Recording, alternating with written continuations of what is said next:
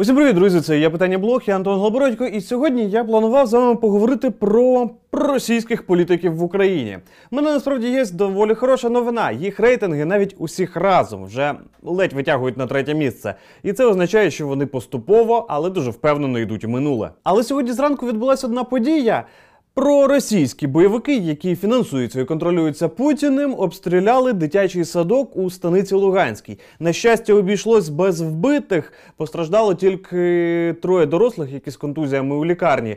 Але е, от після цієї події покажіть мені адекватного українця, який готовий тут у нас в Україні голосувати за проросійських політиків. Після того, як бойовики обстріляли дитячий садок, будь-хто із українських політиків, який починає розповідати про якісь сентименти стосовно Москви має назавжди вилітати з політики, і з телебачення, і із рейтингів. Але давайте з усім розбиратися по порядку. Для початку не забуваємо дякувати нашим патронам. Саме завдяки цим чоловікам і жінкам наш канал працює регулярно і без боїв. Ви, до речі, теж можете приєднатися до цих людей. Посилання на патрон в описі до цього відео. Ну і ще одна: не забуваємо, вподобайка, коментар і поширення це те, що вас перетворює з просто глядача на учасника інформаційного протистояння.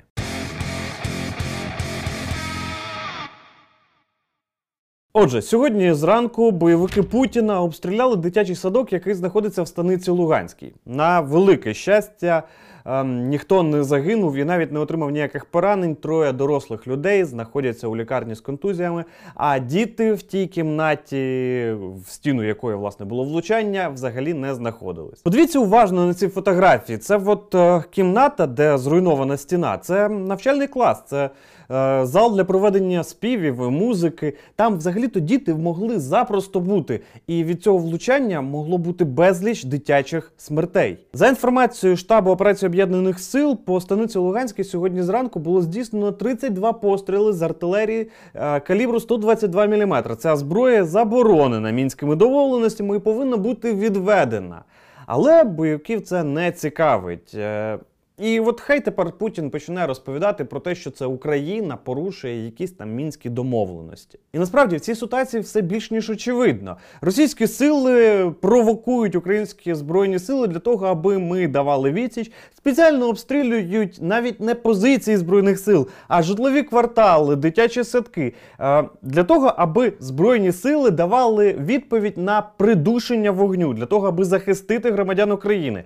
Рівно те саме росіяни в виконали в 2008 році, використали це як привід для війни і напали на Грузію. А коли провокація не вдалася, зливні пропагандистські бачки почали розповідати про те, що це Збройні сили України обстріляли територію так званої ЛНР або по-нашому окремі райони Донецької і Луганської області. Як бачите, у них там е, в їх ресурсах фігурує назва Нова Кондрашовка і дитячий садок саме в цьому населеному пункті. Біда лише в тому, що Кондрашовка нова це залізнична станція, яка знаходиться в станиці Луганській. Це територія, яка контрольована українським урядом, і немає ніякої нової Кондрашовки, яка б знаходилась на е, території, яку контролюють бойовики. Звісно, коли вся ця брехня стала очевидною, коли приїхали журналісти, відзнімали, коли стало зрозуміло, що там знаходяться українські військові, і не вийде перекрутити все з точністю до навпаки то їх пропагандисти почали якось викручуватись, мовляв,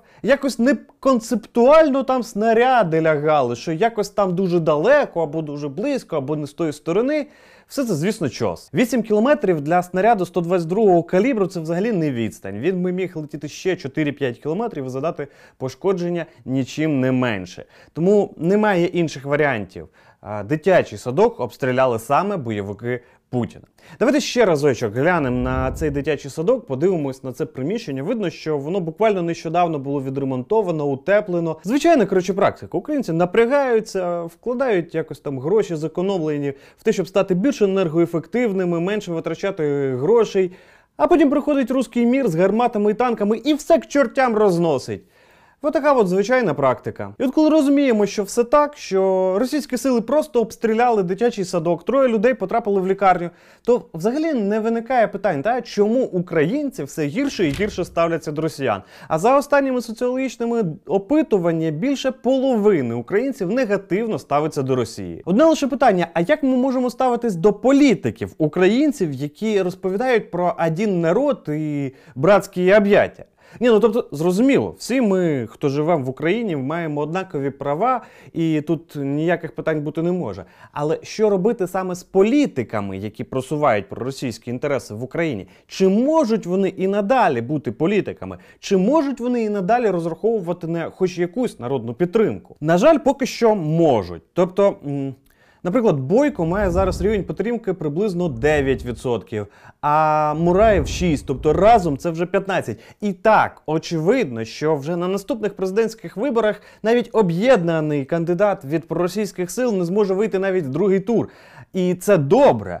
Але вони досі ще можуть набирати близько 15, а можливо, якщо всі разом зберуться, то ще й більше голосів. Але не тільки Путін своїми діями знищує в принципі рейтинг проросійських політиків в Україні. Вони і самі чудово з цим справляються. Буквально в понеділок відбулось засідання РНБО, куди запросили представників усіх фракцій для того, аби обговорити стан справ. Знаєте, хто туди не прийшов? Правильно, туди не прийшли ОПЗЖ. І в принципі, ну з іншої сторони, їм там і робити якби особливо нічого, бо все, що вони там би почули, одразу б дізналися в Москві. Але не прийшли вони туди не через те, що їх не запросили чи не пустили. Не прийшли вони туди, тому що на понеділок вони вже всі звалили з України. Я вам зараз перелічу декілька прізвищ людей, які. Ну, втекли з України в момент, коли фактично настав той момент істини. От дивіться. Ілля Кива 30 січня.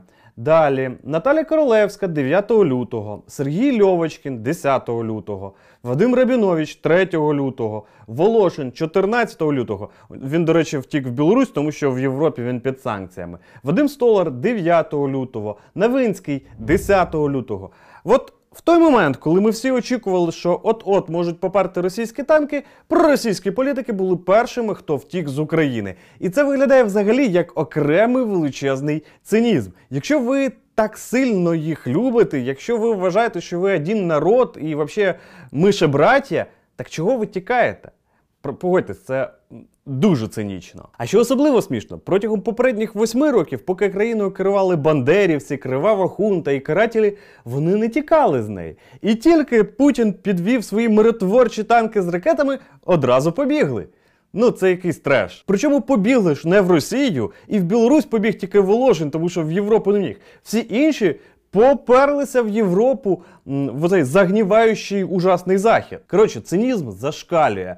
І саме тому, напевно, в Україні ніхто особливо не засумував за тим, що на страну UA, тобто Гужву і на Шарія наклали додаткові санкції. Шкода, що зробили це тільки зараз. Я про це Зеленському говорив ще в 2019 році на прес-конференції, що не можна так просто дивитися на те, як проросійські потвори піднімають в Україні голову. Ну але вже краще пізно, ніж ніколи. А взагалі виходить цікавий каламбур. Під страхом путінських танків з України втекли е, проросійські політики, і на проросійських е, пропагандистів наклали санкції. А російські танки не змогли приїхати в Україну через те, що застряли у багні. Погодьтеся, це навіть смішно звучить, і з цього реально можна було б сміятися, аби не сьогоднішній ранковий випадок з обстрілом дитячого садка. Тому що це вже, знаєте, ну, знаходиться поза межами добра, зла, здорового глузду. Ну і.